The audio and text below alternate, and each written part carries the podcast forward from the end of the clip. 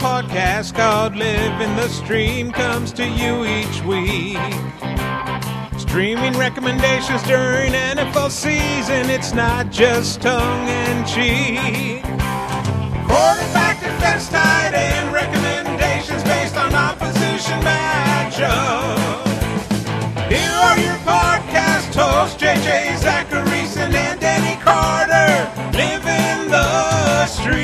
Welcome, ladies and gentlemen, to another episode of Living the Stream. I'm JJ Zachariason, the late round quarterback, and I am joined, as always, by my lovely co-host, Denny Carter. Denny, what's going on, man? Hey, I just uh, I want to give a shout out to anybody who's still following me on Twitter after um, you following me on Friday the 13th last week. I know that was a, a rough trip for people, so appreciate you st- sticking by. No, no matter how bad it got. How many how many uh, Friday the Thirteenth did you watch? Uh, two, two. That's And- that's fewer than I thought you would watch. well, I'm an old I'm an old guy. Like if you start a movie, the movie at like nine o'clock and you get two in, that's that's pretty good. That's Back true. in- hey, hey, look, I saw you. Look, two weekends ago, I saw you out late, so I just assumed that that's that's your weekend ritual. Oh my god, please. Uh, d- yeah, you didn't see me the next day where I was actually in a casket.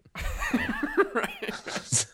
right. Meanwhile, I had to I had to drive six and a half hours back to Charlotte. and it's so I, I just picture you driving six hours hungover on two hours of sleep, uh, just a, a crying Jordan face the entire time. Oh my gosh. Speaking speaking of, of of parties and having to like drive back, I found out today. So two of my best friends are getting married in October, uh, and and another friend is getting married in October, and I am now going to three bachelor parties all in uh, August, all uh. con- all consecutive weekends. Oh my god! I don't know what to do. Rest in peace. Rest in peace, my body, by my just my like by the third bachelor party, I'm not even gonna want to drink alcohol. No, yeah, you're, you're gonna be like, guys, I've turned over a new leaf because I can't remember the last two weekends. So right it's gonna be it's gonna be horrendous i don't know like i i, I put it together today because one of them i'm planning for for my buddy uh and the only weekend that matched up was right before the other two that were already scheduled. So it's just it's, Well- it's crazy. you know what's best about August is that at least it's not a busy time for fantasy football. Right right. Exactly. That's- nothing like nothing like all of this happening during the busiest month of the year. It's like the, the most exciting, vital month of the whole year. right. And every and there's gonna be three basically three fridays that i'm gonna be out essentially that's that's what what it comes down to Your mock drafting is going to be way down, my friend. It will be. Hopefully, I'll get an, all, enough. Actually, the thing that sucks is is so like I, you know I try to play a decent volume MFL tens, and the thing that sucks most is you know if you're out on the weekend like we were on Saturday for last sat two Saturdays ago, for instance. I I made a pick so. I, I, I was drafting like I had a, a pretty good team that I felt good about. Even after the fact, I still feel good about it. But I drafted Doug Martin, one of my only like Doug Martin shares that I've I've gotten so far this season and I was drinking Bud Light as you saw on that mm-hmm. sat- on that Saturday night. And while I believe we were out, I I selected Charles Sims also, Oh no! which is which is just the, the worst, the most awful strategy that you can have in an MFL 10, where you're handcuffing guys. You shouldn't be hang. By the way, guys, if you're doing an MFL 10, shouldn't be handcuffing running backs you actually have. You should be hang. If you're going to handcuff, you should handcuff running backs that you don't have to to, They- cap, to capture that upside. Uh, so I woke up the next morning and I was like, damn it! Like I really liked my team up until that point. So my my hope now is that like I'm I'm almost like like do I want do I want Doug Martin to get hurt? Like is that is that is that the game plan? That's I think? I think that you've been rooting for that for like two years now. I actually. kind kind of have. I'm not the biggest Doug Martin guy. No, I know. I'm I'm a Martin truther, but uh, uh, I think your biggest mistake is is drafting drunk. Yeah, you can't. uh, It's it's a horrible idea. It's an absolutely horrible It's- idea. But that's yeah. gonna happen throughout August. So I mean, if you guys get into MFL tens with me in August, I mean, just just that's that's you're you're you're now competing against ten other guys instead of eleven. Right, you're you're gonna have all four uh, New York Giants running backs. Uh, Right. Yeah. those right, drafts. yeah I'm gonna, that, that's gonna be. I'm gonna draft five running backs, and it's gonna be Le'Veon Bell and those four Giants running backs. Hey, Have I ever told you that um, we have got we've we've received requests uh, into draft day consultants.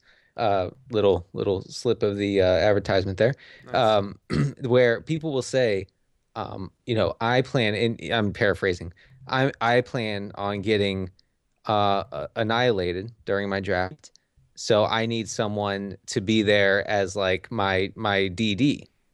Yeah. As like my drafting DD, like someone to take take the wheel, you know, and and say we're drafting this person, not that person, because I'm going to be too drunk to pick. So people actually prepare for this. Oh, I mean, you have to. I, I I make the mistake in my home league because every, especially now that I'm in I'm in Charlotte. My, my brother who's in my league and so he lives in Raleigh, so he's close to Charlotte. And then I got buddies that are in the league that live in Charlotte. So we, we make a day out of it and we go golfing and then we come come home and we draft right.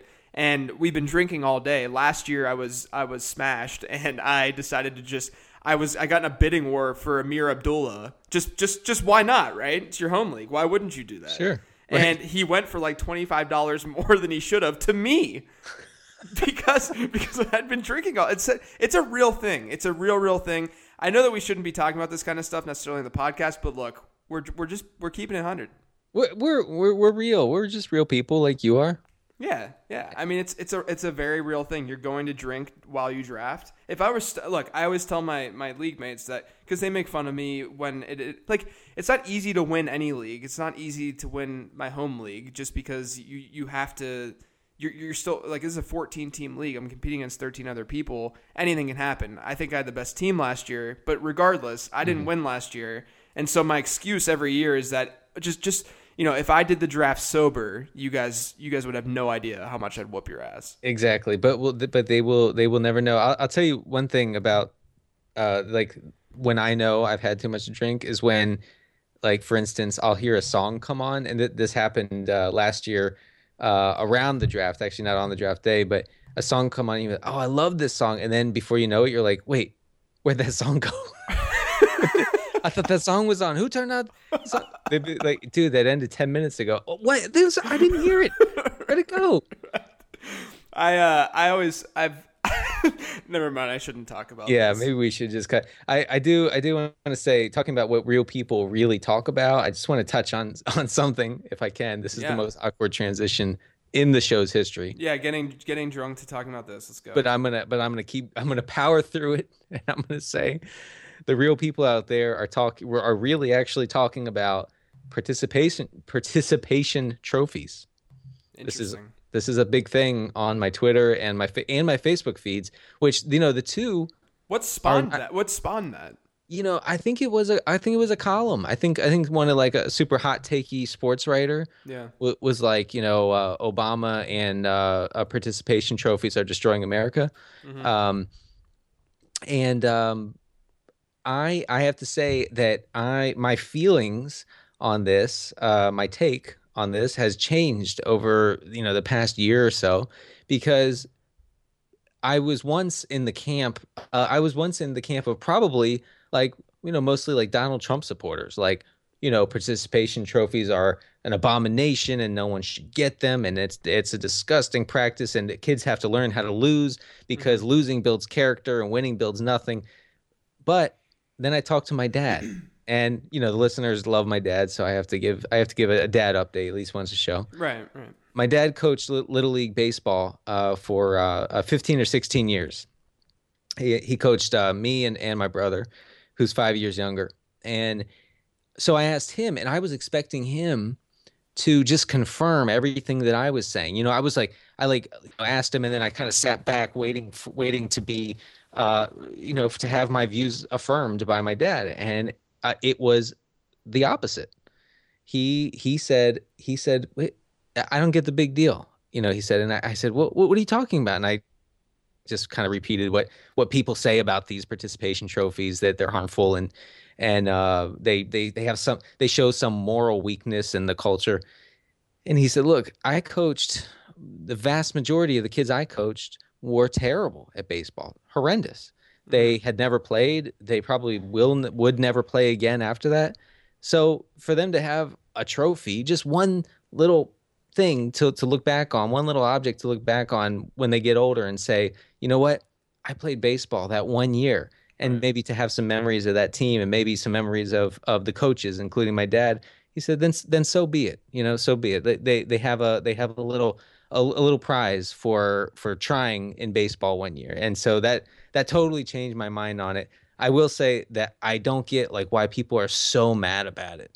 Oh, it's it's insane. I like I like I, I mean this is the way you know I feel about politics too in general. Not not that this is like a political topic, but just like the fact that like it's crazy to me that people care about the smallest stuff, right? Like they they just have insane insane opinions on on on really really trivial stuff. And this is just one of those things where it's like if you're going to have and I don't I don't mean opinions I mean like negative opinions, right? Like just just very like just just nasty ones. Just yeah. And, and if you're like something like this, it's just it's crazy to me that that people people care. And like not only that, but who says that the trophy has to equate to winning? Mm. Right? Like Yeah. who, like why why is that why is that the standard if you will? Like the you know, I look back and I I have a, a, a lot of, of baseball trophies as well because I played a ton of baseball growing up. And uh, to me, it's not really th- those are just those are just showing me that I I went I, I did what I did and I played all like a lot of baseball right and I some of the trophies are different some of them are big because we won a championship and whatnot but like at the end of the day like what you get from playing those sports is not the trophy it's the experience itself Exactly. And and you know what? I I have a a box full. I guess my mom has a box full of uh, what amount to participation ribbons from my time on the local swim team because I was a terrible swimmer and our team were were you know a compilation of of terrible swimmers. So I got a lot of I got a lot of uh, uh, ribbons back in those days, like brown and green, which meant like you participated in the race. You finished last, but you participated. so, yeah it sounds like sounds like bowel movement uh, ribbons brown and green Jesus. Uh, But but here's the thing: I hated those ribbons. Uh, so I I would I would guess just anecdotally that kids are are not you know super pumped up. They're not psyched about getting you know a participation trophy. They they they want to win, and I think that a really competitive kid is not going to have his his or her uh, a competitive fire extinguished by the presence of these trophies for every kid. I I don't know. I just I just don't think that that's happening. sure it's just not it doesn't matter enough to be and to have a negative feeling towards it that's that's, that's And- how I feel and to and to look at it as like as like some huge you know downfall in in in the culture. You know if it is one if it is a major issue then it's the parents issue. It's not the kids issue because that that trophy is for the parents not the kid. Um uh it's to you know tell the, the parent your kid is a snowflake. Nobody is like him which is not true. Just just give it a break okay? Uh but the, the it's the parents fault not the kids. So you know everybody relax maybe. I mean, you know, you know why millennials are so lazy. Participation trophies. Because right, because of participation trophies on Twitter. Uh, on t- right, right, exactly, exactly. Uh, all right, well, let's get in, let's let's have another awful transition and get right, some do it. football and get some football talk. Uh, last week, if you guys listened, you heard us talk about guys who were going to regress, guys who kind of outplayed uh, what they should have done, essentially.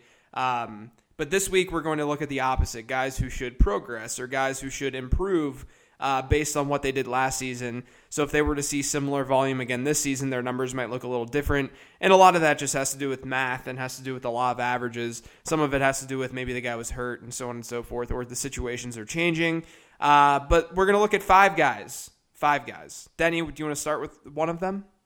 I'll say five guys is garbage. First of all, it is It rest is of them- actually. You know what? I am not that against that take. really. I, I'm not because because it's atrocious for you.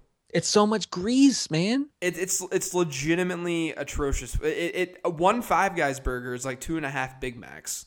Really? Yeah, and, and calories. So oh it's it's it's not it's it's one of those things where like sure like it might taste.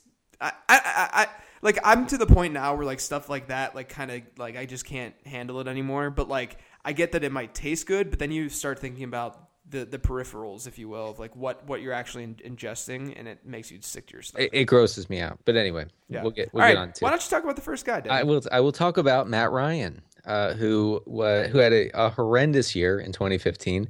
He finished as QB 18, and I think that was close to unbelievable before the season started. Right? I mean, Mm-hmm. to say that Matt Ryan would finish outside the top 15. Shanahan offense. People were pretty hyped about. Obviously hyped about Yeah. Julio. Yeah. So, you know, but if you, you know, if you look at some of the numbers show that he was as bad in 2015 uh on, on kind of a, surface level as he was in 2013, which was another really down year for him. Uh, if you look at points per uh, fantasy points per dropback for Matt Ryan, uh, he averaged a 0.39 uh, last year, which was um, as low as it's been uh, in his career over the past five seasons. Uh, this is if you look back at his peak year, it was 0.49. So the, the difference is enormous between 0.49 and 0.39 the number of dropbacks that he had is pretty much the same in 2015 as it was in uh, you know 2014 2013 and and on back um, uh, through the I guess through I get to, to 2011 it's pretty much the uh, the same.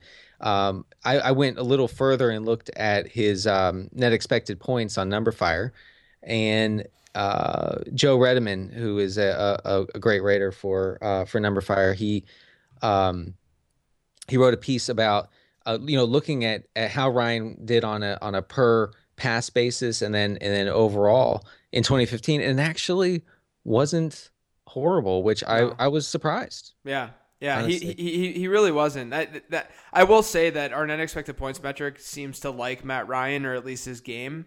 Uh, and obviously, this is an objective metric. It's not like they actually like Matt Ryan. It's just that Matt Ryan does things in terms of probably converting on third down and, and such and, and things like that that that increases value. But I think in general, you know, I've talked about it on this podcast many times before how net expected points is a way of showing how well a player actually did, and you can kind of see uh, if a player far outperformed that, then that means he's probably going to fall back down to earth. And then in the other, you know, in the reverse, which is what we're talking about with Matt Ryan, he can climb back up and, and do good. Right, and, and so his um uh, passing success rate, which is the percent of completions that the pass are uh, converted into positive NEP. Did I have that mm-hmm. right? Correct. Yeah. yeah. Uh, so, it, uh, looking at his passing success rate, Ryan had his second best season of his career in 2015, second only to his outstanding 2012 campaign, which was statistically his his best year. Mm-hmm. Uh, so, you know that caught my attention, and then uh, if you look at his uh, overall passing uh, net expected points, he was better in 2015 than he was in 2014. So, mm-hmm. um, you know, it's uh, the you know these things, and, and also uh, his uh, his ADP uh, really you know speak to me as you know maybe maybe someone who I wouldn't I wouldn't hate scooping up uh, in a in redraft if you know if I'm in the right league if he's if he's really plummeting this year. Um, it just seems like there are some, you know, some some arrows pointing in the right direction. Yeah, I, I think so. I've been snagging him a decent amount in MFL tens because I think the way that I'm viewing him is, you know, in redraft we kind of know what his ceiling is. It's not that not to say that he's like a, going to be a bad redraft pick because his ADP is so low is so low, but we know that his ceiling is like QB eight, right? But I, I think that from the standpoint of where his cost is to where he could produce, which is pretty pretty big right now, uh, he makes for a good pick. Just to just to kind of like add on to, to what you said, Denny, he has a he has a four and a half uh, four and a half percent touchdown rate over his career. Uh, the average over the last five years is is four point five five percent. So he's basically an average quarterback in terms of touchdown rate. Last year, his touchdown rate was three point four percent. Mm-hmm. Um, so which just shows you that he's going to progress next season just because of, of math. Mm-hmm. Uh, I did that. I, you know, I'll reference this this study, so I'll just get it out of the way right now. But I did that study where I, I compared reception net expected points, which is the amount of points that wide receivers added with catches, uh, versus how many touchdowns they scored, and I can chart that to show what's the expected touchdown total given the amount of net expected points these wide receivers accumulated over a season. And Julio Jones actually over the last two seasons has has underperformed in, in the touchdown column. Wow. Versus his net expected points total. Uh, so I'm just going to read like a, a, quick a quick uh, excerpt from what I said about Julio because it goes hand in hand with, with everything with Matt Ryan. Uh, I said, It's interesting to see Julio Jones on this list once again, but digging deeper, it makes a ton of sense. The athletic wideout was, was just not very good in the red zone. Jones ended up seeing 22 targets within his opponent's 20 yard line last season, and he hauled in just five touchdowns. Among the 37 pass catchers, which includes tight ends, with 15 or more red zone targets this past season, Jones's touchdown per target rate in that area of the field ranked 11th worst. So, and that's that's Julio Jones. It's one of the best wide receivers in the game. Um, Matt Ryan tied for the ninth most red zone passes last year, but 12 guys threw more red zone touchdowns, and another three tied him uh, in in red zone touchdowns. Basically, showing that you know he he threw more attempts than he scored touchdowns in terms of ranking, which means there's going to be some positive regression there as well. So I think all of that together just makes makes for Matt Ryan to have uh, a, a pretty good season and be undervalued in general. Yeah, and I guess because he's a quarterback, and if we're talking about one quarterback leagues, this might mm-hmm. not matter a ton. Right, But, exactly. You know, hey, in Superflex and two QB, th- this matters. Yeah, I mean, I, I think I think it's a, a situation like I said where I, I mean I've heard a lot. I've taken a lot of heat randomly whenever I post like an MFL 10 roster and like, oh, you got Matt Ryan. It's like here's the evidence. Like, listen to this evidence. This is why Matt Ryan is not a terrible pick this season. Sure. No, he's not. It, no, it's not a terrible pick. I, I just think that you know, and you, I'm sure you agree. He's uh, he's being viewed through the lens of that of last year, which is which was an ugly ugly year for him. Yeah. Um, so next, I'm just gonna hop around. I'm gonna talk about T.Y. Hilton. Um, you know, I'm I'm I'm trying to get a lot of him right now in MFL 10s, especially. I just haven't as much as I want to. Uh, but again, this is I'm, I'm looking at that study that I did that compares the net expected points totals for wide receivers versus touchdowns. Uh, and last season, T.Y. Hilton should have scored two and a half more touchdowns than he actually did. Uh, so there could be, uh, you know, I, I think I think what's going on essentially is with, with T.Y. Hilton, what could happen is not only are people looking at his numbers from last season that were without Andrew Luck and saying, man, T.Y. Hilton had a down year. And then they're just kind of taking that and, and putting it into this 2016 season, which is what a lot of people end up doing, especially casual players with fantasy football. But the difference, obviously, is he's got an, an upgrade at quarterback. But not only that, he's going to see positive regression in the touchdown column. Uh, so that combined kind of brings a, a, huge value, especially if he drops in leagues because they're afraid of what happened last season. I think most people that are smart enough and, and know football enough know that last season uh, you can't really take anything that the Colts offense did uh, to heart just because Andrew Luck wasn't there, and obviously he's an upgrade over Matt Hasselbeck. Uh, but I do think that there is still value to be had with T.Y. Hilton. I think my projections that I that I spit out, uh, I think he was uh, wide receiver 12 in PPR leagues. Mm-hmm. Um, so that's an early third round pick, essentially, especially in a wide in, in a in a wide receiver heavy draft. That's even perhaps a late first or, or sorry, a late second round pick. Mm-hmm. Um, and I've seen him go in the late third very often. So it, you know it, it's only a, a half round or a full round of equity, but when you're talking a half round or a full round that early in a draft, that kind of equity is a lot greater than say the difference between a tenth and, a, and an 10th and an 11th round pick. Uh, my only question there is is Andrew Luck actually better than Hasselbeck? Woo! Or, oh, whoa, whoa, whoa.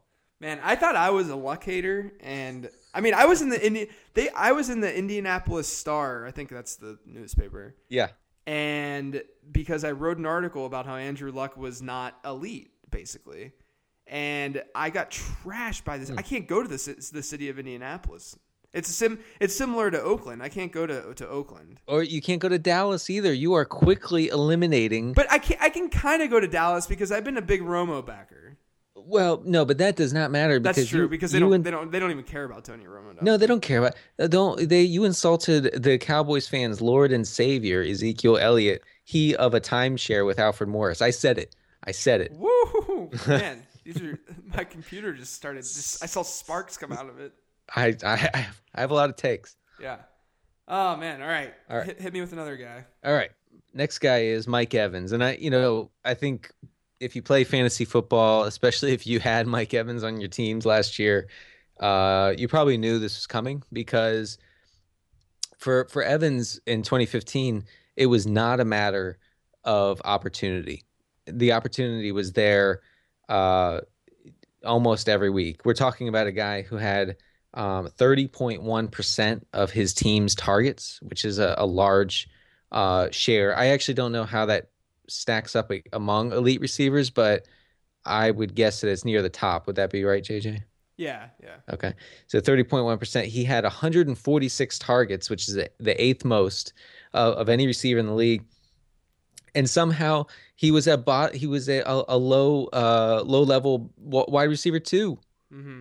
I mean, a back end wide receiver too. That's that's just it seems impossible. But uh, it all goes back to um, you know uh, uh points per uh, target, which actually plummeted uh, from 2014, his rookie year, to 2015. So, listen to this: in 2014, uh, Evans averaged 2.1 fantasy points per target, which is uh, on the uh, side of being very um, efficient. Uh, but then last year it was 1.45 fantasy points per target.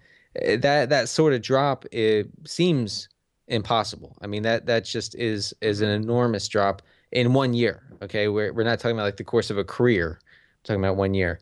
Um, so you know, long story short, with with Evans, it from what I what from what I saw and what I what I uh, can see reviewing the stats from last year, um, it had to do with maybe some lack of luck. Uh, he had a decent number of red zone targets. He had 19 red zone targets. He converted three of those. Yep. Three. Okay, I mean I'm looking at other guys who had 19, like Benjamin Watson had 19 and converted six. Okay, that's Benjamin Watson. Right. So anyway, uh, that you know, and then and then another thing that I I think should not be overlooked is that for the most part, Jameis Winston was very bad last year, like not good at all. Uh, his uh, com- uh, completion percentage on aim throws. So uh, aim throws are pass attempts uh, that do not include batted balls, spikes, throw throwaways, and when the quarterback is hit. Um, so on those throws, Jameis Winston was the 34th most accurate passer in the league last year, right in line with Nick Foles. Now, am I saying that Winston is Foles? Of course not. But I'm saying that uh, I I believe that we saw that that drop in efficiency from Evans in large part because he had an inaccurate quarterback throwing passes to him.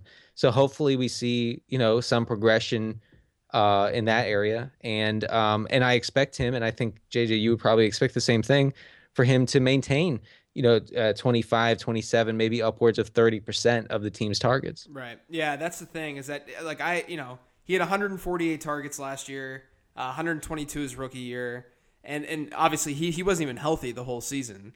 Uh, he, he only scored three times on those 148 targets. It's 2% of his targets were touchdowns, whereas wow. in his rookie year, 10% of his targets were touchdowns.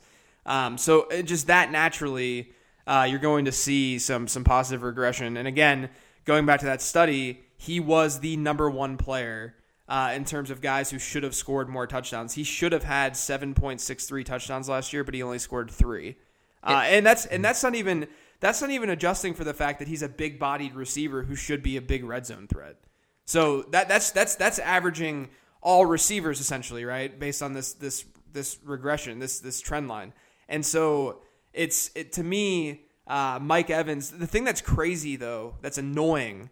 I really wanted Mike Evans to be a third round pick this year, and it's not looking that way. It's, it's not like, even close. Right? People are still taking him in the early second round, mid second round, and not that that's a bad value. I think that's still that that's where that the, the problem is that's where he should be. Right. So so even though he's going to see this big improvement, it seems like the consensus kind of knows that he's going to see a big improvement. But I think it's it's I think the consensus is seeing more kind of what you talked about, Denny, with the the the Jameis Winston improvement and that offense just being better in general, hopefully. Yeah. Um, eh, rather than the fact that just like math is going to help him be better. Well, and I would say that we're okay. He's going as wide receiver seven off the board right now. Now, the people who are drafting right now are largely what we would consider sharks, right? Right. So, right. Um, I would say that in a, in a casual in a more casual league, you could you could definitely see Mike Evans falling into the third round. I, yeah. I could I could easily see that. So, you know, if you're if you're in one of those leagues, definitely keep tabs on on where Evans is going because, um, you know we're not getting a, a break on him right now, but I think come August things could could really change there. Yeah, yeah, totally. Um, all right, two guys I'm going to throw out there real quick. One of them is kind of obvious. I think everyone kind of has has talked about him at least once over the offseason, it seems like on podcasts and stuff, but it's Melvin Gordon. Um, you know, he didn't score last season. Uh, based on his yardage totals, his rushing yardage totals, uh, and again, just just looking at a trend line versus uh, what what would how many touchdowns you would expect him to score versus how many yards he had, because obviously a player who has a lot of yards should score touchdowns because he's running around the field a lot. So he should have scored 4.28 touchdowns. That's based on data over the last five years, and he scored zero touchdowns. So right there is is instantly a, a call to, to action for you to at least at least look deeper into what's going on with Melvin Gordon. I think the scary thing with him, uh, especially in PPR leagues, is just the fact that Danny Woodhead will take that third down back role. Um, and again, last season they did use Danny Woodhead in the red zone, so it wasn't it wasn't a very easy thing to to to handle if you were a Melvin Gordon owner because they weren't, you know, even though he was an early down back, I think he had 184 carries or so even though he was that early down back, he still didn't gobble up uh, all of the red zone looks in that offense. The thing is, though, is that offense should be decent. It should score touchdowns. It's got a good quarterback. Um, but again, the the downside is that the defense still isn't that great. They're probably going to have a pretty strong pass to run ratio. So you know, I, I don't mind Melvin Gordon. I think that he's he's probably priced well enough. Like I think you know he's mostly like a six round pick. But I will say that versus last season, there's no chance that he doesn't score a touchdown this year unless he gets hurt. There's, there's just it's, it's it, it would be. I mean, he would be the the unluckiest football player that's ever ever played football. I, well, I, I mean, he, I mean, from like a production standpoint, I'm I'm not talking about like David Wilson and stuff because that sucks. Oh God, don't say his name. Don't say his name. Yeah. Um. But yeah. Well, I think he's already among the unluckiest players alive right now. So yeah. Right. Right. So that's that's the Melvin Gordon spiel. You know, I, am not. He's not a guy that I'm necessarily targeting that heavily because I don't think that there's a ton of equity to be gained just yet. I do think you know he has upside because of where they what they invested in him in terms of, of drafting him in the first round. Um, and and if there's talent there, um, that and he's in a good offense again. That line's shaky. So there's some downside, but but I, you know I'm not necessarily going out and trying to to snag him in every draft. A guy that I love though this season and I, I, I just I don't get it. Like I, I sent you and, and, our buddy Rich Rebar uh, a, a, screenshot today, Denny, of a an MFL 10 that I started where I started with Dez, then I got Jamaal Charles, and then I got Demaryius Thomas. And that's who I'm talking about now is Demaryius Thomas. It doesn't it doesn't make sense. No, Demaryius Thomas right now, guys, is a third round pick, and that's crazy to me. Uh, again, last season he scored six touchdowns, should have been 8.05 based on his net expected points metrics. Uh, so you know, it's not it's not to say that he he severely underperformed uh, in the touchdown column, but he was a he was a top, he was he ranked tenth in terms of underperforming uh, in the touchdown column at wide receiver. And Denny, let me ask you this: Is his quarterback situation really going to be worse in 2016 than it was in 2015? It well, it almost can't be worse. Exactly. So how many? I've gotten probably 20, 20 to 30 questions over this offseason asking me about Demaryius Thomas and whether whether I would buy or sell him because he lost Peyton Manning. And guys, I hate to tell you this, but he lost Peyton Manning before the 2015 season. Oh, damn. Because Peyton Manning was not Peyton Manning last season. Uh, no, he was not. And the thing is, Demaryius Thomas still had 10 top 24 PPR performances, which is something only six wide receivers accomplished last year. Uh, you know, he didn't have a crazy ceiling week to week, but he gave you that really steady floor, which is really important, especially in redraft leagues. Um, I, you know, he's still an elite talent. He's still going to see a huge, huge market share in that offense because there's, I mean, they don't even have a tight end right now. I know you love Virgil Green, but they don't. They, they have. They, they really don't have anything right now other than other than Demaryius Thomas and Emmanuel Sanders. Um, right. You know, I, I, obviously they're going to be they're going to try to be a run heavy team. They're going to try to win games thirteen to ten. They're going to play that that Fisher ball, except they're going to be way better at it. Um, but again, I don't I don't think you can get much worse in terms of uh, quarterback play versus how Peyton Manning played last year. And what that says is if Demaryius Thomas continues to see volume, I mean, right now I have Demaryius Thomas projected at 151 targets, right? 150.85 targets, which is way, way lower than what he saw the last two years where he had 184 and 177. Those, those target numbers are out of control, what he's had the last two years. Yeah. So even if he sees a dip uh, in, in that volume, he's still going to be at the, the 150 ish mark. And to, and again, if he sees uh, more efficient quarterback play, the same type of quarterback play. He should very easily be a top 10 asset in fantasy football at the wide, wide receiver position, and he's not being drafted as that right now. Here, here's a take. Fantasy wise, I would have preferred Tebow over Peyton 2015. Woo! Wow. Yeah. All right, I mean, all right, Skip Bayless. But but wait, wait. Man, his tweets about Tebow and Peyton back when Peyton signed are amazing. If you oh, ever yeah, yeah. but but you're right. I mean, look at what we have with Demaryius Thomas is the rare opportunity to actually get a, a deal, you know, like a price break, mm-hmm. right, on a guy, and, right. and, and you know that we like we were talking about with Mike Evans, like we want a price break so bad, but we're not getting it, not right. not really even close. But with with Thomas, you kind of get that, and I think that you're also getting it with Emmanuel Sanders, not as much, but I think that, that there is there is some discount there. There is some um, post Peyton discount, eh, which is a totally narrative driven thing. I you know Mark Sanchez or, or Paxton Lynch, whoever, they have to be better. Right. It, it, like, I, and that's not. We're not just saying that, guys. Like Peyton Manning was absolutely atrocious last season. Absolutely atrocious. And and even even Brock Osweiler. We talked about it last podcast. Brock Osweiler was not very good. Like, there's he has a lot to prove still in Houston to to to live up to the contract that he signed there. I mean, it just it, the, the quarterback situation could just not have been worse for mm-hmm. Thomas. And if it gets worse, then then okay, maybe Demaryius Thomas is a top 15 wide receiver instead of a top 10 one because he's still going to see a ton of volume. It's mm-hmm. just it's just the way it's going to work. So I think Demaryius Thomas is a great great candidate for someone who's going to bounce back. And it's crazy that we're talking about a bounce back guy for a top 10 wide receiver. Uh, but but that's that's kind of where things are at now with his value, Demaryius Thomas's value. But here we are. Yes. Here we are. So the five guys, uh, not the not the burgers, but the, the players that we're talking about: Demaryius Thomas, Melvin Gordon, T.Y. Hilton, Mike Evans, and Matt Ryan. Yep. All right, Denny. Questions time. I can't wait. I saw some good questions. Hot, really hot, takey questions. Good stuff. Yeah, here we go. This is from at Donovan Ben. He says, "What is your stance on Cold Stone? Does Denny get his ice cream with candy corn in it?" So, do they have Cold Stone in North Carolina? Yeah, they've yeah, I yeah, they do. Okay, they have one here. I uh, I usually don't get anything if I'm being honest. Uh, like you'll go with your family and just not get like your son's gonna grow up and, and wonder why his dad never ate ice cream.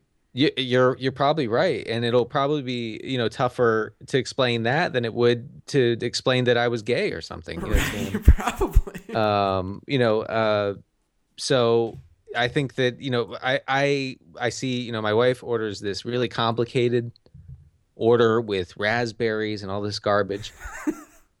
and you know my son gets chocolate on chocolate on chocolate and you know it just doesn't it's not appealing to me. I, I don't know.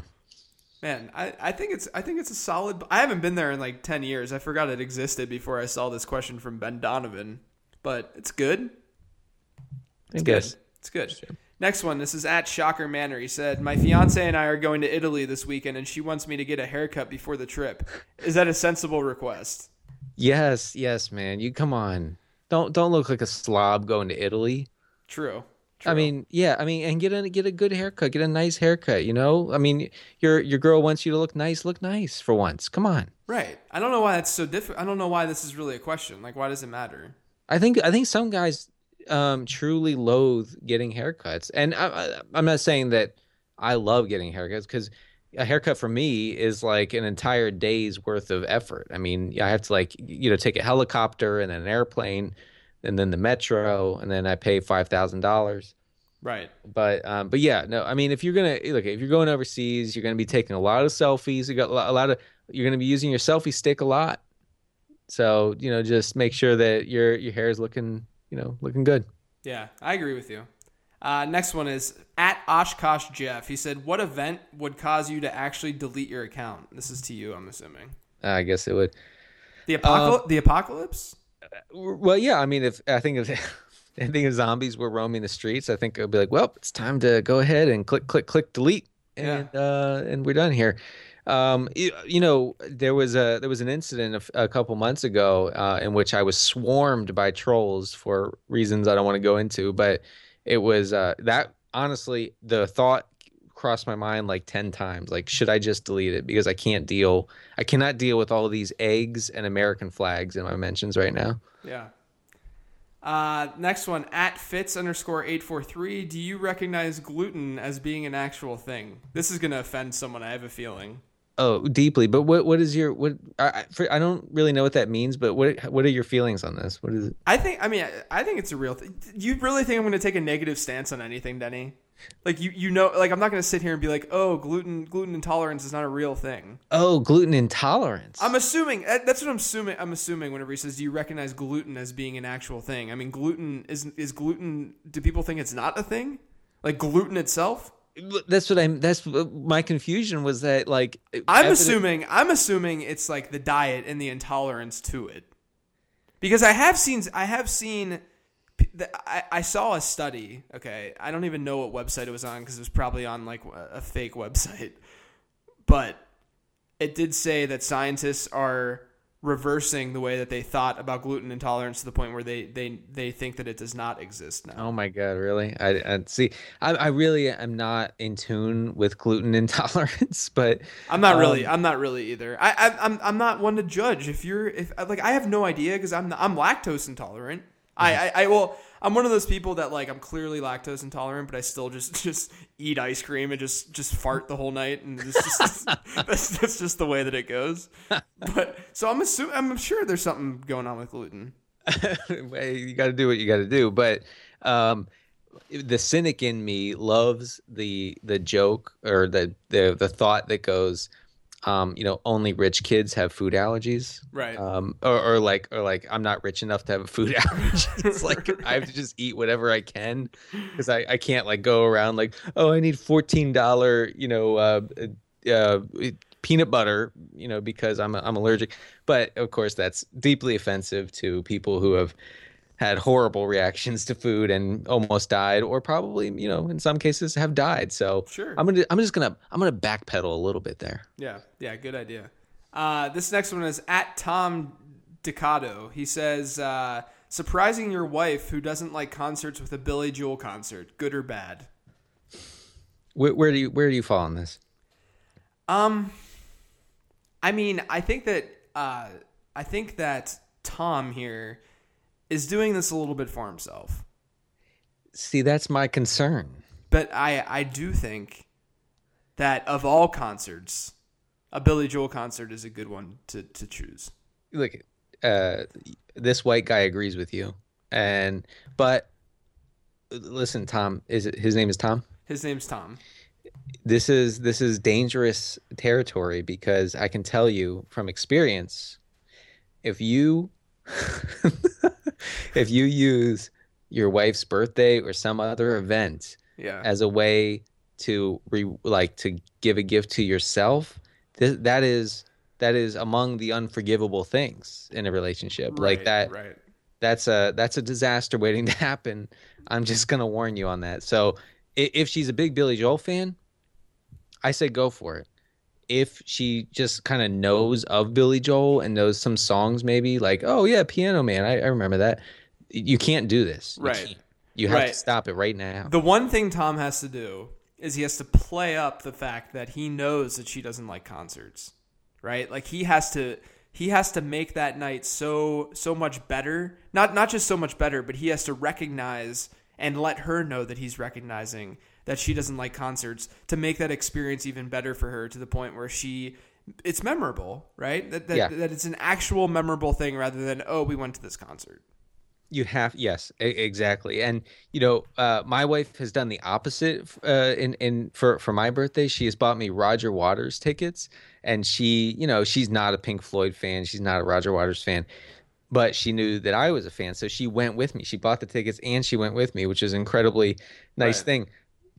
I, on the other hand, am a bit of of uh, of a jerk, and here's what I did for her 25th birthday. I surprised her with casino night at our house. Guess who loves casino night? You. This guy loves Poker. casino night. So when, but but you know what? when she was when she was very excited like it was just out of nowhere we had people coming in and setting up craps tables and blackjack tables and, and whatnot and it was it was an awesome it ended up being an awesome night. She was very excited very happy. So it worked out. But i gotta say i wasn't devastated that i had to host yeah yeah exactly. Exactly.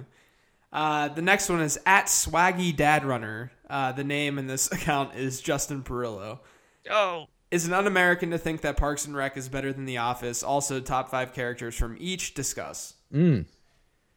Well, you're you're a big Parks and Rec guy. I well, okay, we we lagged Parks and Rec a little bit, so we only finished it like a few months ago, maybe like maybe in like the end of 2015.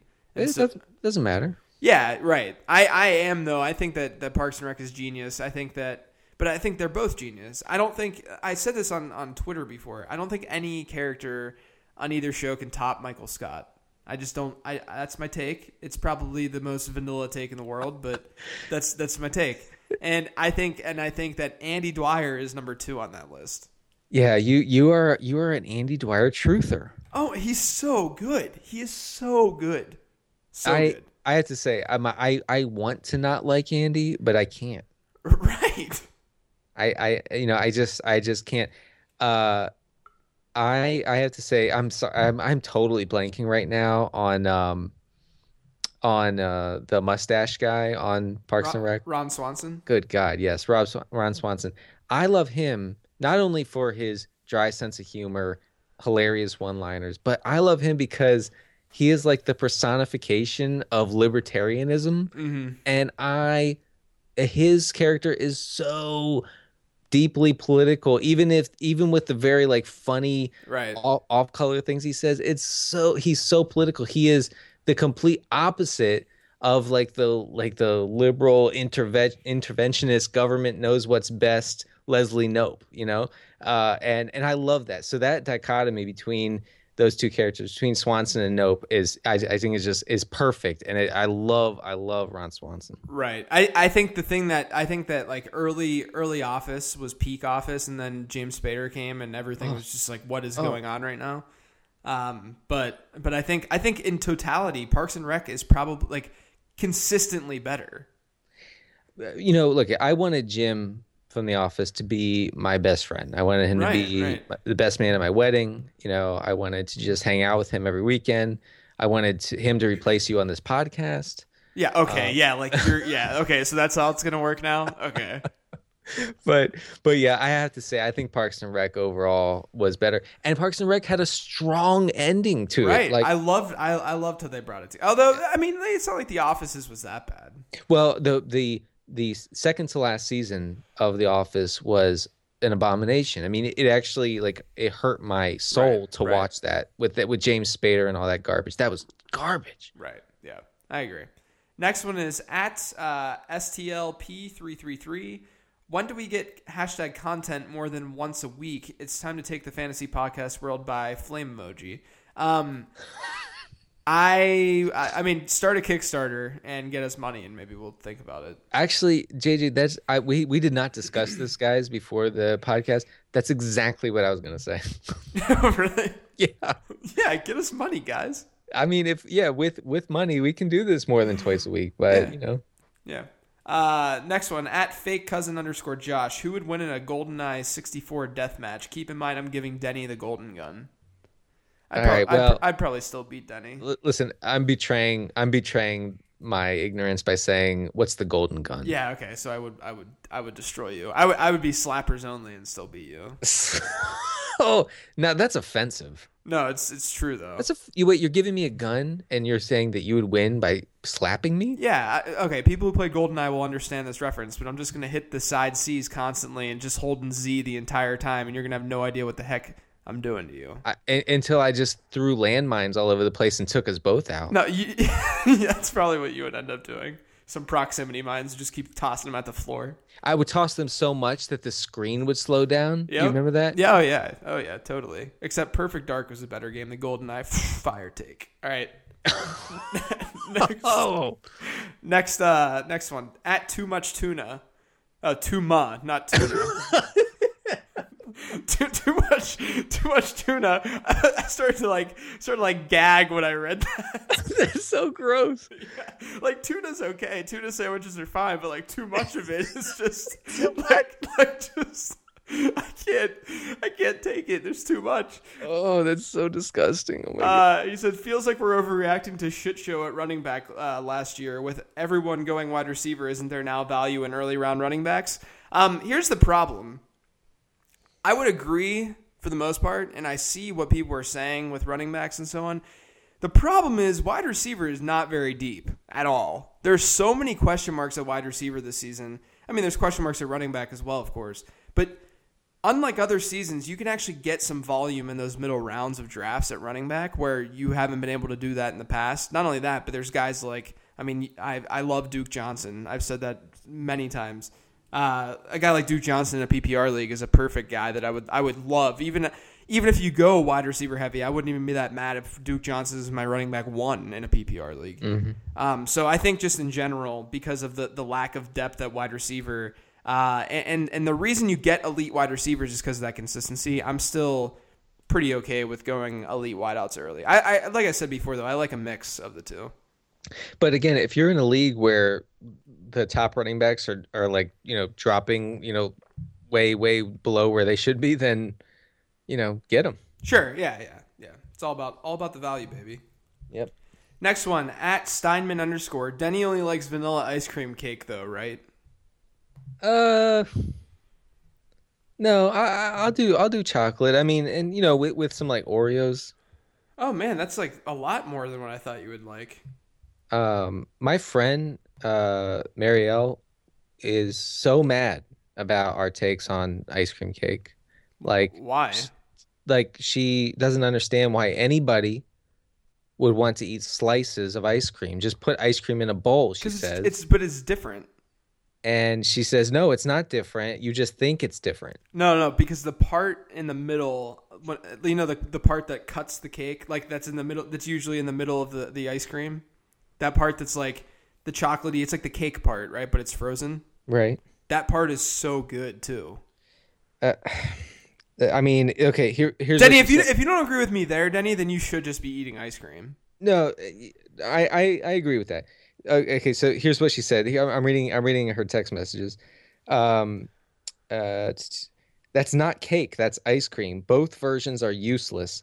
The one with the cake is awful because the cake is frozen solid, I like that part. And the one without cake is awful because who the hell wants a slice of frosted ice cream? Okay, I get it, but they, they, you you you put stuff around the cake part, like the little chocolate pieces and stuff like that. It makes it taste really good. Yeah, she was very angry. So. Uh, this next one is kind of a tirade uh, from at Jonathan S. Foyer. Uh, I think you know where this is going, Denny. I'm gonna read. He has he has a lot of tweets. This is uh, at Jonathan S. Foyer. If I may, I'd like to dig- digress from the, the bourgeoisie's preferred pastime, fantasy football, to address one of the most troubling things I've heard in quite some time Denny's lack of understanding as to where he should focus his white guilt. Three weeks ago, Denny admi- admitted to waltzing into Chipotle in order to obtain free seltzer water, casting himself as the Robin Hood of seltzer. if Robin Hood of seltzer truly meant Ayn Rand of seltzer, uh, then he speaks true. Later, he expressed his white guilt over owning a John Stockton jersey, an appropriate attitude, no doubt, but felt no guilt in using his status as a middle aged white male to pr- procure free seltzer. This is the most egregious use of white privilege I've ever heard. Hasn't our society given you ha- hasn't our society given you enough, Denny? What's next? Take from the take a penny, give a penny tray, only to not give a penny? This only proves that capitalism is truly the dis- the disease and you truly the disease and you are infected with no known antidote. Wow. Stay woke streamers. Stay woke. First of all, damn, dude, you called me middle age. yeah, sure did. I'm not middle aged. I'm Sure 32. Sure did. Man. Anyway, you're right. Actually, Jonathan is absolutely correct. I am not the Robin Hood of Seltzer because if I were the Robin Hood of Seltzer, I would I would take from those who have, which is Chipotle, and I would give it to those who don't have, which are random people on the street. Where be, Right. Excuse me, would you like some seltzer? Excuse me, excuse me, excuse me. And Right, you're just you're just a criminal. and then they would spray me with uh, bear mace if I ever did that, and I would and I would never see it again.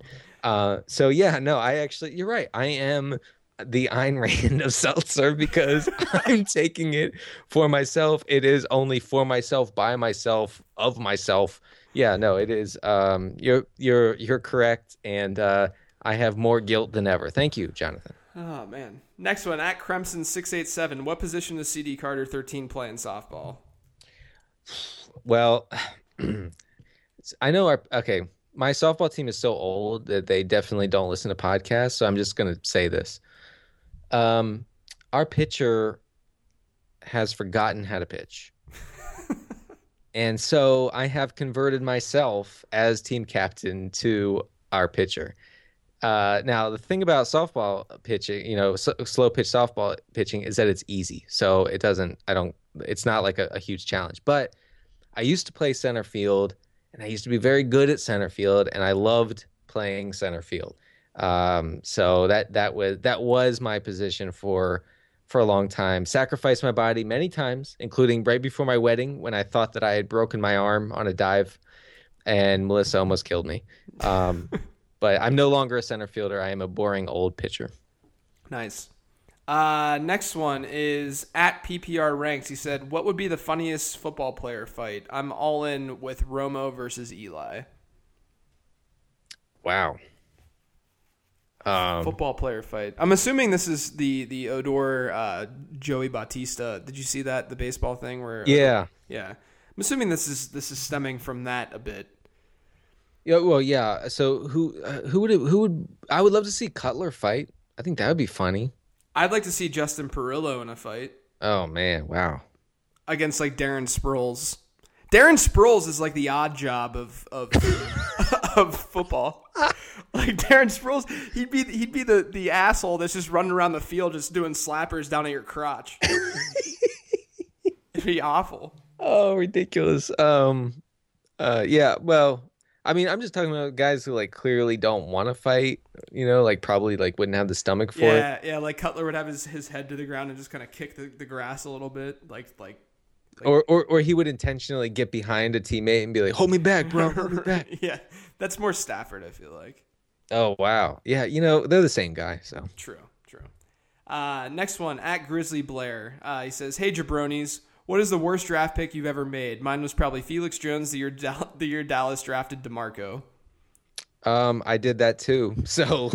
so, so there you go. I think mine might have been I, I in in a league in the Apex League last year. I somehow unloaded him, uh, but I drafted C.J. Spiller early.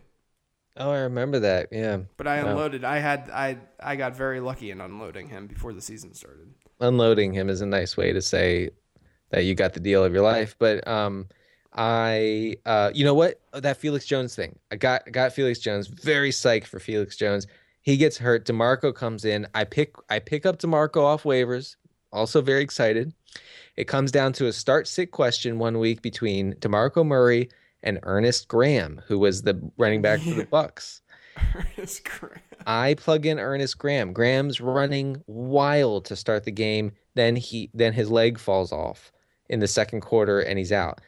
DeMarco, is this is this Demarco Rams week? Demarco Murray goes on to rush for 250 yards yeah, and two, touchdowns. Yeah, remember that. Remember and that. I was sick, just sick. Demarco Murray ran so much in that game that he actually collapsed on what what could have been a touchdown. um, I I don't know if if anybody remembers this. Please tweet at me after this show. He was running free in the open uh, after he had surpassed the 200 yard mark, and he just fell down because he had no he, he ran back to the sideline and he was like i'm out of gas like i i don't have anything left in me and i was like you i hate you so much this hurts so much that's hilarious you not often you can leave 45 points on the bench right no yeah definitely uh next one at fuzzy riffs favorite toys from the 90s mm. uh, I'm, i don't play with toys dude lego legos all day i get i don't know power rangers Power Rangers were good. You got those flip heads. Remember the flip heads? Oh right, yeah. Yeah, the flip heads. Pogs. I loved Pogs. I had a lot. Wow, a lot of Pogs. Pogs were like uh, our own personal economy. Dude, yeah, it's kind of amazing. I was actually I talked to my parents about this like two weekends ago. Uh, how insanely because we were just talking about how they spent so much money on like Pogs and stuff, and like how amazing are those margins? Like they they cut they got pieces of cardboard and they put like eight balls on them and they sold them. Like It's eight a- eight ball designs. At some at some point, I felt like I woke up and was like, guys, what are we doing with these? Right. There, there's nothing to do with these. Right. No one no one actually played Pogs. You you just looked at them. You just looked at them. No one no one actually played Pogs. If you played Pogs, you were weird. You just collected them. You you all you did was cl- and you what, what, those what stupid ass tubes. what were the heavy heavy things The called? slammers. Okay, so yeah, you get slammers. You oh look at the this this one shimmers when you put it up to the light. That's cool. Okay, what do we do now? Uh, look at the pogs again. I mean, it was right. man, what a freaking just a waste. Uh, next one. This is uh, Nikolai Pitra. He's in our, our league. He says, I know CD Carter 13 has some fire Steph Curry takes. I just know it. Yeah, my only Steph Curry take, and I I've seen the guy play like twice. I understand that he's good. Um, I see the the kind of the line of demarcation between Steph Curry truthers and those who may be a little skeptical of him, and there are people out there who are like that. Uh, is age okay? So it feel it feels like just anecdotally that you know people in their twenties and maybe maybe in their early thirties see Steph Curry as the undisputed GOAT, like the literal greatest of all time. But people who remember the 90s, eh, eh, Eh, eh, you know, the the great basketball played in the 90s with with the Bulls and the Knicks, the Rockets at one point, the Magic, the Lakers late in that decade, eh, don't they they can't process a little guy like Steph Curry dominating the entire league, right? Because mm-hmm. Steph Curry looks like the kind of guy who would have, you know, just brought the ball up back in the day, you know, like sure. and and and not been the focal point not only of his own offense but of the entire league. Uh, so it's hard for people, I think, to wrap their heads around that that profile of player. And also, I'll say that Steph Curry's religious views will be under incredible scrutiny the minute he can't shoot anymore. Uh, uh, and we've seen this happen a time and again and again to guys who are uber uber religious like Steph Curry. Uh, everything is is off limits until until they suck, and then the media will destroy that guy with with his uh, with his belief with his beliefs. I'm not saying anything particular about how I feel about his beliefs. I'm just saying that'll happen. Yeah. I uh, fun fact, I live 15 minutes away from Davidson College, which is where he went to school. Oh, I remember I when he was in the NCAA tournament that one year, maybe or two. Yeah, he was the goat in, in that tournament. They went to the Elite Eight. Uh, next one is at Gdula13, Brandon Gadula, who works for Number Fire. He says, "Is Denny's slow pitch softball SIERA below 11?" Yeah, I don't know what that means. What does that mean? It's a it's a skill interactive ERA, so it's like a adjusted ERA. Oh, wow. So is it yeah, exactly? Is, it, is your ERA is your ERA below 11? Um, I gave up a grand slam last night. If that. Oh my god, you're trashing the other pitcher. Wait a second. Do, wait, do you know how hard it is to pitch to a power hitter when you're when all you can do is toss it uh, ten feet in the air? Yeah, be better. Uh, What, what do you want me to do? I, I can only put so much hair gel on the ball. yeah, exactly. That's why you wanted to pitch. yeah. Uh, next one at SMGDH. Who are three players who you would hate to see uh, give commencement speeches at college? Russell Wilson obviously is the woat. he gave one at NC State, I believe. I didn't. I didn't read that whole story on that though, so I can't really comment. Yeah, I couldn't bring myself to click the link. Yeah. Um, I feel like our, Uh, our answers to these are always the same. It's like Jay Cutler. he'd be horrible. That'd be amazing though. It would be amazing. Oh, hate to see. Sorry, would hate to see. JJ Watt is the number one. Not even Oh close. Oh my god. JJ Watt talking about how he wakes up at 4:30 in the morning and eats 13 raw eggs. right? Does a thousand push-ups without stopping. Right. He's like he's like when people told me no, I didn't just stop. That's Right. I that's- I ate more eggs. right, right. I ate 13 more eggs. I ate eggs till I was literally vomiting everywhere. I ate I ate 3 cartons of eggs until I was vomiting in the middle of my living room. I'll show you. Oh. Um. He just he just downs a bunch of raw eggs on stage. Oh, oh God. Um. Who else? There's nothing nothing nothing worse though than too much tuna. it is. You know. You know. I had to say to Subway puts too much damn tuna on their tuna sandwiches. by the way, Why are you eating tuna at Subway? I used to. Okay. Whew. Okay, you know who else would be bad with a commencement speech? Uh, RG3 would be bad because he would be so spiteful, Yeah, that's right? true. He would be so angry and hurt and bitter, and he would take shots at everybody. Yeah, that's that's very true too. Um, this next one at abs sbc mwdb. That's not that's not a handle. It's ab abs bc mwdb. That is not that's not words. That is not words. What is this? Did you have eight children? You just put their first letter of their name in your handle? You're so mad. Uh, he said, "Yeah, that's because these people were doing this on purpose." Uh, what is CD Carter 13's walk-up music for softball? and th- I saw that one. Um, I used to have intro music on a local Washington radio show. Uh, I used the the immigrant song uh, by Led Zeppelin, and I used to get, I used to get pumped up. But when they were like, were like, now we're gonna do our fantasy football segment and welcome to the show, Danny Carter. And they would play it. They would play like bum bum bum bum bum bum bum Yeah. And I would be on the other line like, oh hell yes, oh hell yes, I'm gonna rip this segment apart. You ready? You ready? And then they would be like, and Denny, how's it going? Oh oh, it's good, it's good. Um, right. Um, let's talk about uh, you know Stephen Hill. Anyway. Right. exactly. Oh, that's hilarious. Uh, next one, uh, your this is at Nick R W Noonan. He said your hashtag brand is about living the stream, but how far does Andrew Luck have to fall to be a value? All Well, right. we'll say let's say this: we will have a podcast on that. Yeah. Well, let's, let's. Yes, we need. We should take like the top five quarterbacks off the board and say where we would draft those guys. Yeah. All right. Done. Next, right. at Bear Hat Kyle, best activities for when you're waiting approximately two hours per pick in a startup draft. In a startup, wait. Yeah, best activities for you to do when you're waiting approximately two hours per pick in a startup draft. Um, read a book. I don't know. Yeah, read a book. Next one at Roto Hack. I'm on vacation. What does CD Carter 13? What does a CD Carter 13 vacation look like? Roto Hack. This is George. Hello, George. Yes. Uh, yeah.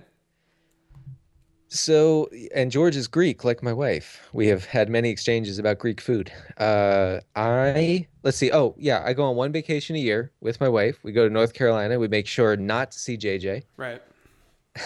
Sorry, Naturally. sorry.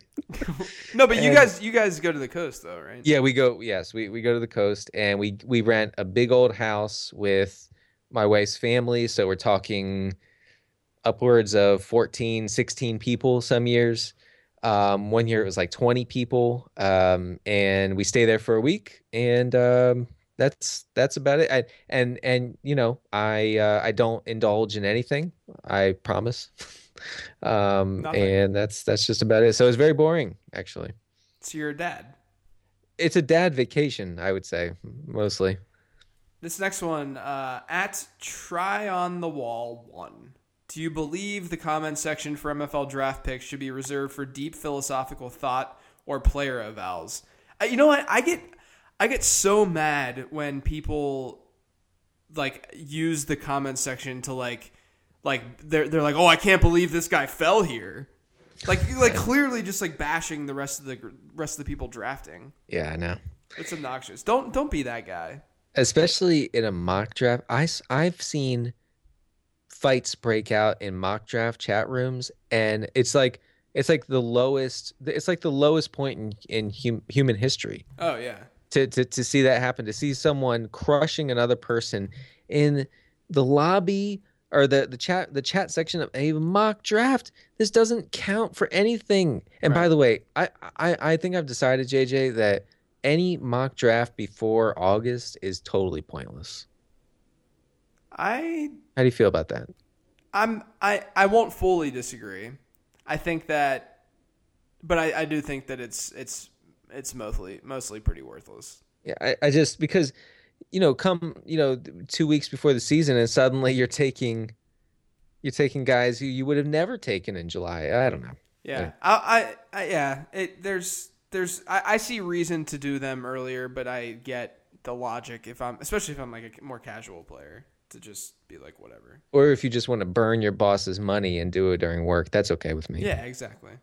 Next one at uh, uh, at a game of throws. Why did the why did the following never truly die? Jason Voorhees, Michael Myers, and the CD Carter 13 account. I thought that Uh, this is this is very simple. Uh, it's because evil never di- never dies. uh, yeah, that's very that's very true. There Next next one at Ross Kidwell. He said, "What round do you feel safe drafting Rawls and Freeman?" Uh, well, I would, I would, I don't, I, I'm not high on Thomas Rawls. Uh, he, metrics wise, he was amazing last year, production wise. Uh, but the fact that, you know, you have to look at how teams are drafting and what they do over the offseason. The fact that they got two running backs in the draft, Seattle did, one of them being a third down guy who could be, you know, a lot of people have already profiled him to be uh, a David Johnson and CJ Prosise it- it's scary. It- It's not something that I want to invest a top three round pick in. I could see him maybe in the fourth if you're if you really need a running back. You went wide receiver heavy and you're going for upside. Uh, but De- Devonta Freeman, to me, I think people are going to over overcorrect the the natural regression that's coming for him. um, is it true that Prosise already has a bust in the Hall of Fame? Yeah, yeah, yeah, yeah. It's similar similar to the way that people felt about Andre Williams, except Right. except Prosise is actually good. Okay. Well, okay. I, I wasn't I wasn't sure if he was just uh, nominated for the Hall of Fame or if he was actually in the Hall. I'm just. I'm I do kidding. I do think it's crazy that people um are are like essentially ranking him ahead of Thomas Rawls. I'm not even talking about dynasty here either. Like they're That's they're what I just mean. they're just they're that confident in that player evaluation. Like you know, it's bold, sure. I, I don't think it's logical. I think that Prosise it could easily just be a third down back for the first nine weeks of the season and maybe uh, take on an early down role, but a lot has to has to fall in his favor. The, you know, the other thing too, though, with Thomas Rawls is the injury concern, which Right. all boils up into why they probably took those running backs as well. Um, but again, like the Devonta Freeman thing, though, people people are are uh, look at see like this is the way that that people uh, do analysis in fantasy football. They say, "Oh, this guy was wa- was was horrifically uh, he horrifically overproduced last season, like Blake Bortles, right?" And they say, "I'm not going to draft that guy," and then they don't draft that guy. But what happens is his ADP starts to tumble. Uh, it's not really happening with Blake Bortles, but it is kind of happening with Devonta Freeman. And Devonta Freeman has shown that he has uh, the- one. of- You know, I trashed Devonta Freeman more than anyone entering last season, but you have to be real that Devonta Freeman was very good last year, Uh, and, and he's going to see. You know, probably 60, 60 to 65% of the backfield touches, which is elite touches. Um, elite touches sounds very strange. Uh, Well, they're my favorite. They're my favorite band. Yeah, Touches. Elite lo- Touch- love Elite Oh my God, they're coming out with an album next Tuesday. I can't wait. elite touches. Uh, but he's going to see a, a decent uh, market share in the receiving game. It's just it's one of those things where I I don't. I think people are just overcorrecting for for what his regression is going to look like. Uh, so I, I think Freeman is still very much so a a tur first first to second round turn guy, in my opinion. Yeah, no, I I do too. And and about Rawls, I just feel like people have buried him. It's it's freaking May. It's May. Right. Rawls has been buried as a fantasy non-entity, and Prosise is the goat, and he's gonna catch 90 passes and gonna have 250 touch. I mean, Here, here's here's the play though. The play is right now. Prosise is value is, is high. Like I've seen people take him in the ninth round in MFL tens. Wow. And and if the, the play would be that Thomas Rawls like because your belief with Prosise is that he's more talented than Thomas Rawls is and that he can step in and take over that role. Well. What happens when, when Thomas Rawls comes back and plays in the preseason and, and looks relatively healthy? Well, now Rawls' ADP is going to rise and Prosise is going to drop. That's when you get Prosise because Yeah. if you really truly believe that Prosise's talent is greater than Thomas Rawls, you just have to wait a little bit before th- this this inflation kind of deflates a little bit with their prices. Yeah, no, it's it comes it goes back to that, you know, be greedy when others are fearful and fearful when others are greedy. I think so. It, it doesn't always work that way, but you're right. I mean, I think when others are fearful of Prosise as as a ninth or tenth round pick, and he drops to the eleventh or twelfth round, or or even below that, then you know that's when you seize upon it. But I'm just skeptical. I still, I, to be fair, I still wouldn't like go out buying Thomas Rawls right now because I think there's enough uh, enough uh, things to be skeptical about that you don't have to necessarily reach for him or take him in a top three rounds of a draft, which is where, generally speaking, you know he's going in like the third, maybe into the fourth, sometimes now round. Uh, I don't I don't think it's necessarily to get him, but I do think that it's not necessary to necessarily reach on CJ Prosise. Yeah. Right now. All right. Last question is from our, our boy Rumford Johnny. He says, "What slash who would you rather face? A horse-sized duck? Oh, okay, a horse-sized duck, or Justin Perillo with pink eye on a Segway?" What the hell does that even mean? Dude, Justin Perillo with pink eye is a frightening on on a Segway. on a Segway is a frightening thing to think about. I to me, see, look, if it was just Justin Perillo with pink eye, I would definitely rather face him because I know I can outrun him. Right? Like I can just run faster than Justin oh, Perillo. It's so. Oh, stop, stop it, JJ. This is ridiculous. When is Justin Perillo going to be on Living the Stream? Is the real question. That is a question. And come on, Justin. I mean, you can you can make an appearance here. Come on. I wonder. I wonder if he's on Twitter because if he's on Twitter, we gotta we gotta get people to tweet at him and let him know that I think I can beat him in a forty. You know what? Th- th- this stems from you feeling good because you've been running like a fiend lately. I, I I have a little, but I think that I'm I'm feeling pretty good about about all this. About your speed, I got you. About my speed, I think I can run like a four or five right now. the, the that scenario, that tweet, it, that tweet is very good on on a couple levels, but because it brings back the, the horse-sized duck, which again is a nightmare. It is it is that's out of a Freddy Krueger movie. That's just terrifying.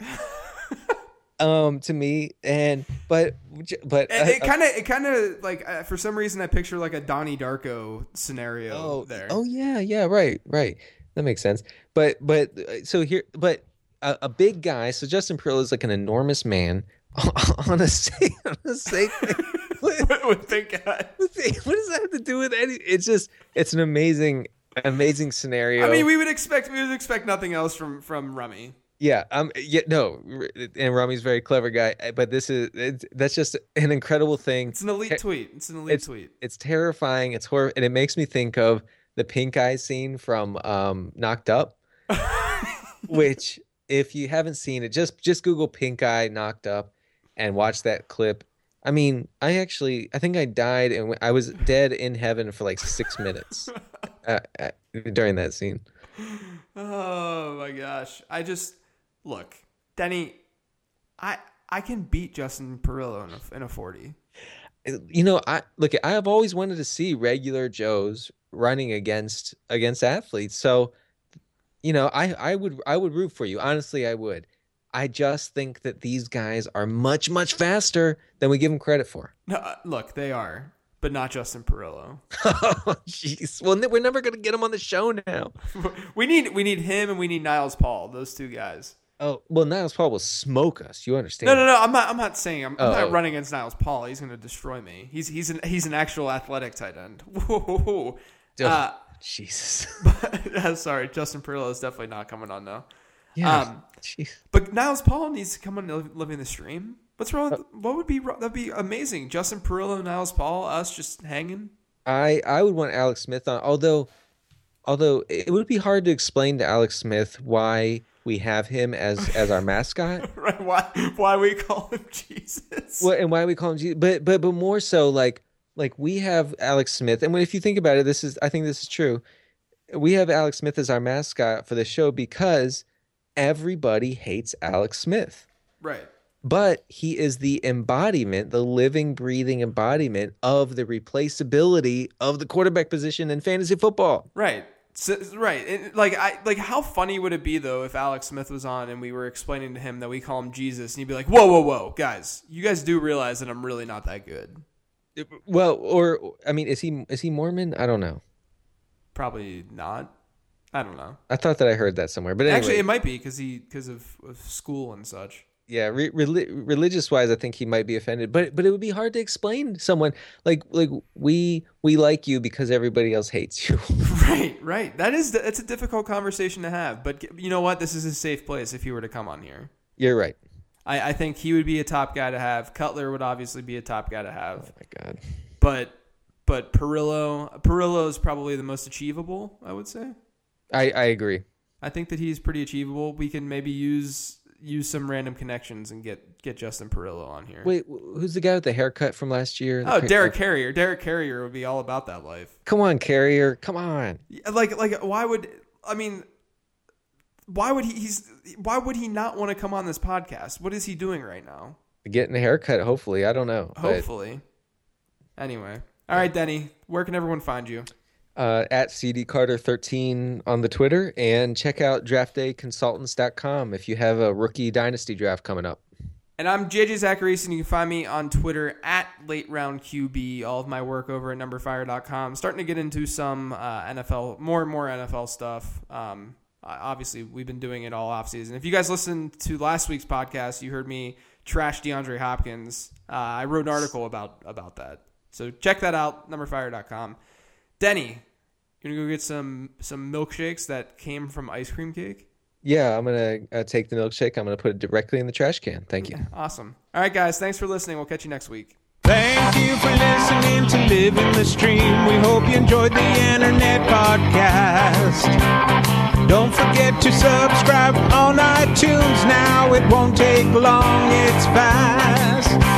For more fantasy football info. Check out lateroundqb.com. Hope you come back soon as we share about the teams and as we live. Live